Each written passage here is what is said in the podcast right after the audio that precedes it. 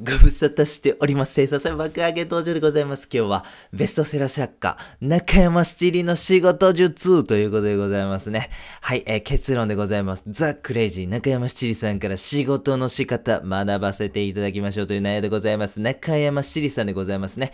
えー、皆さんもご存知でございますか？はい、ミステリー小説家でございますね。このミステリーがすごい大賞を受賞されてるめちゃめちゃすごい方でございます。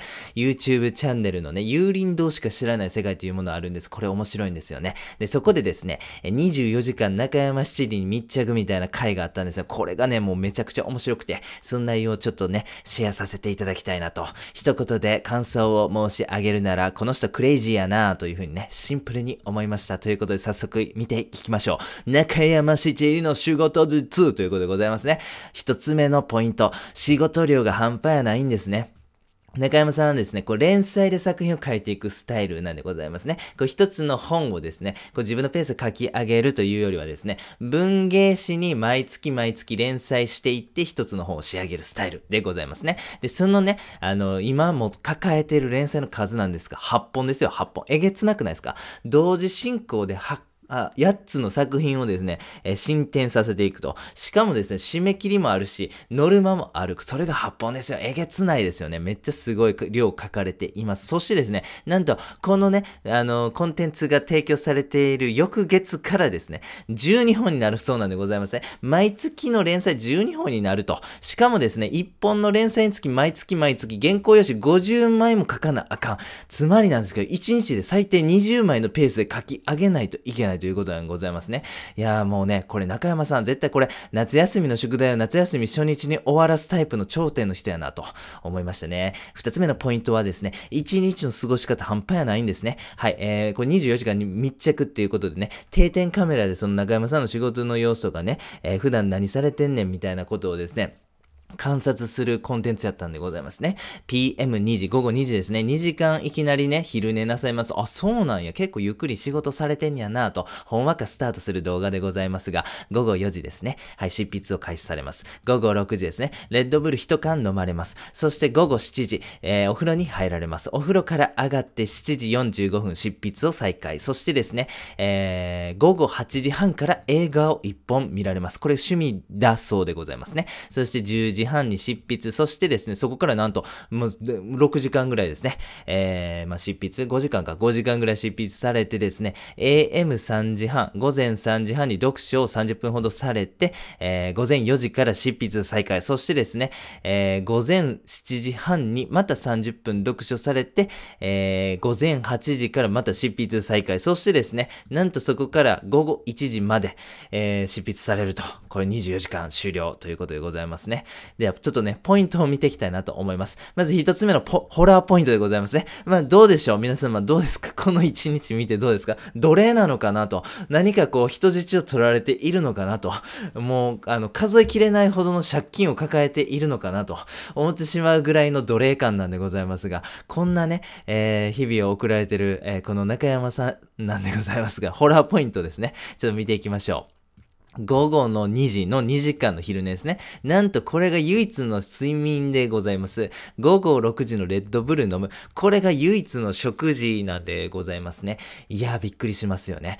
なんかこの密着取材やし、一日だけやからこの日だけちょっと無理して頑張って、なんかいいとこ見せよう。まあ、そんなね、感じの人じゃないんですよ。おそらくこれちょっとね、行き過ぎてるかな。さすがにレッドプールだけでね、あの、過ごしてるっていうのは、さすがにないかなとは思うんですけども、ただね、やっぱこれぐらいのね、ストイックさで、日々生活されてるんじゃないかなっていうふうに思いますね。そして執筆時間でございますね。なんと17時間15分でございます。1週間の執筆時間じゃないんです。1日17時間15分でございますからね。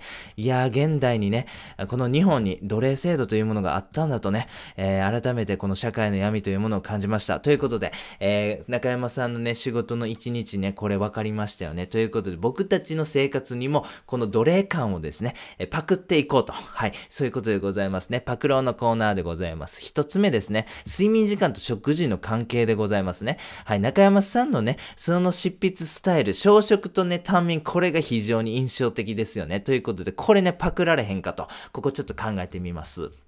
はい、食べない人たちというね、本がありまして、私、な、どうでしょうね、10年ぐらい前ですかね、この本読みましてね、面白いなと思ったんです。で、この食べない人たちってどういう風な本かと申しますと、あの、全然ね、食べへんかったり、あの、1日ね、ちょっと野菜ジュースだけ飲むだけで、あの、食事は終えてますとかね、あのそういう方たちをこう題材にしてね、えどんな生活してんねんみたいな本なんでございますが、えー、ね、おしなべて、ほぼ全員ですね、え短時間睡眠なんでございますね。短時間睡眠の人は小食、もしくは全く取らないということがわかるんです。この本を読むと。そしてですね、それに感化されましてね、私、食べる量を減らそうと。ねやったらもうね、あの、食べへんでも生きていけるような人になりたいなと思ってね、あの、食べる量極端に減らした時期があったんです。確かに短眠になりました。お、すごいなと。ここで書かれてることは、万人に共通してることなんだなと、えー、感動した覚えがあります。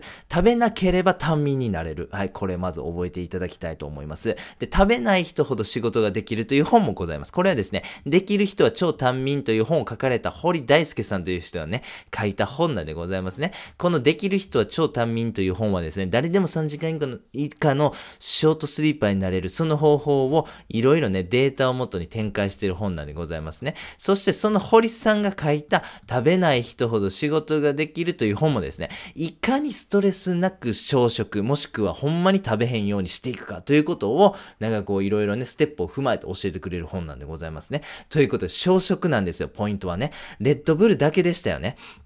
あの短時間睡眠、2時間だけの短時間睡眠は、レッドブルだけしか飲まないという、その小食だからというポイントがあるんですね。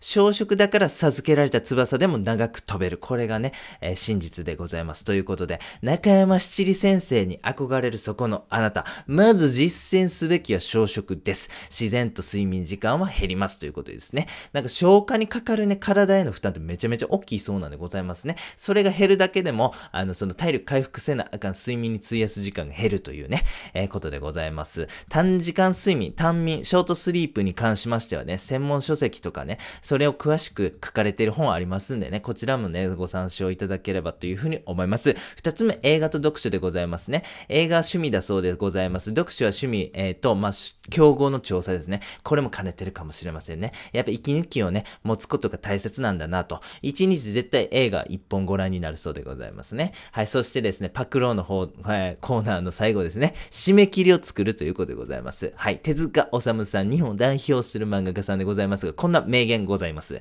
締め切りなしの作業なら思いっきり楽しい仕事になるだろうが、おそらく全く進行しないに違いないということでございますね。なんか意外ちゃいます？手塚治虫さん、鉄の鋼の意志力で、もうあれだけの素晴らしいね、仕事量でクオリティを担保しつつ書き上げた人生。そんなね、偉人感ありますよね。人感ありますよね。でもそんな手塚治虫さんも蓋を開けてみれば、締め切りなかったら仕事できませんということをね、おっしゃってるんですね。七里さんでございます。もちろん締め切り満載ですよね。12本のね、連載がありますからね。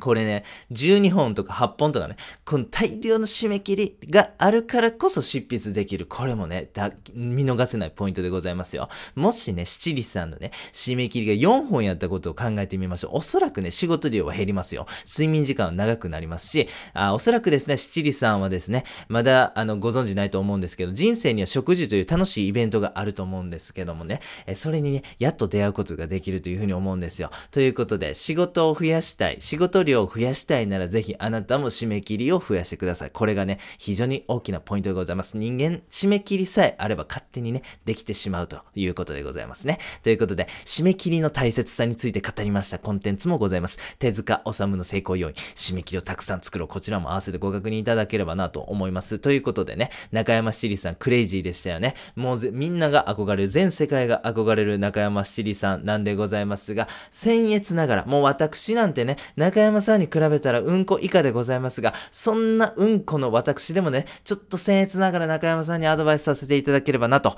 思っております。ぜひ中山さん、運動は取り入れた方がいいですよということでございますね。楽しいですし、脳の働きを活性化してくれますし、リフレッシュすることもできます。ぜひ、その、えー、執筆時間ね、17時間15分の中の1時間でもね、運動に当てていただけるといいかなというふうに思います。そうするとですね、えー、今抱えてらっしゃる12本の連載が13本になるかもしれませんからね。ははい、二つ目ですね。瞑想ぜひ、七里さんやってくださいということでございます。シンプルに楽しいし、リフレッシュできるしね、自分向上できるということで、非常にいいコンテンツだと思います、瞑想。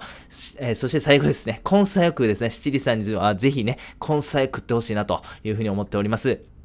根菜ってね、体を温める効果があるんですね。ということで免、免疫力がね、上がりますね。ちょっと昨今ではね、感染症が猛威振るっておりますから、こう免疫力なんて1ミリでもね、増やしたいじゃないですか。そしてね、根菜はうまいということでございましてね、レッドブルに飽きたらぜひ根菜を食っていただければな、というふうに思っております。ということで、中山七里さんすごいですよね。クレイジーですよね。最高ですよね。ということで、皆様憧れていると思います。この中山さん、中山七里さんになる方法、アマストクランクご紹介できたかな、というふうに思っております。よかったですね。これを実践していただければ、あなたもこのミス対象ゲットできますからね。ぜひぜひ、第2位の中山市に目指して頑張っていきましょうということでございました。最後にやってみようのコーナーでございます。はい、ベストセラー作家中山七里の仕事術ということでございましたね。ザ・クレイジー中山七里さんから仕事の仕方を学ぼうということでございました。井上直也選手ね、ボクシングですごいね、チャンピオンでございますがね、異名がモンスターですよね。中山七里さんはもちろんクレイジーですよね。今日のコンテンツは How to be crazy ということで、クレイジーになろうというテーマでお届けいたしました。はい。えー、ね、ちょっとね、最近はもうね、人口も毎年ね、あの、島根県1県分の人口が減ってるみたいな、あ、やばいなっていうね、感じですよね。日本のね、この低迷する少子高齢化社会が進展し、そして、人口も減ってる。そんな低迷する日本経済の立て直し方法をね、私見つけちゃいました。ズバリ、一億総中山社会でございますね。一億総活躍社会をちょっともじらせていただきました。あなたも私も中山七里ということでございますね。GDP 世界1位。これ確定でしょ。もう周りの国をドン引きさせちゃいましょうよ。あいつら、どういうこと？働きすぎやろと。